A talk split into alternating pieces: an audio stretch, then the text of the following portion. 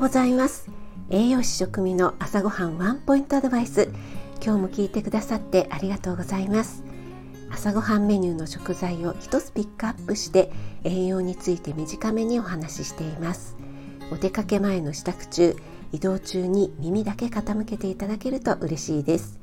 夜は今まで通り簡単聞くレシピ調理法食品の効果効能について放送しています。今日の食材は昨日に引き続きごまです。昨日はごまの抗酸化パワーについてや白黒金の違いについてお話ししました。ごまは硬い皮に覆われているのですって食べた方が消化がいいんですよね。すりごまも売っていますが空気に触れるとね酸化しやすくなるのでできれば食べる直前にするのがいいですよね。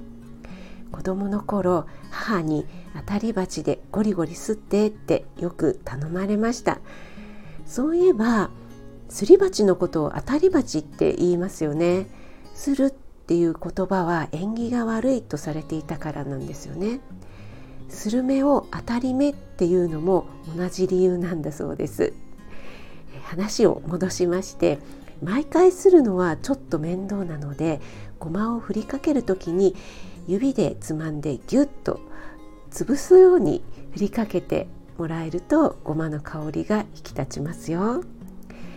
あなたが美味しく食べて美しく健康になれる第一歩を全力で応援します。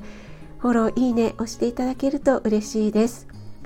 3月16日火曜日今日も良い一日となりますように気をつけていってらっしゃい。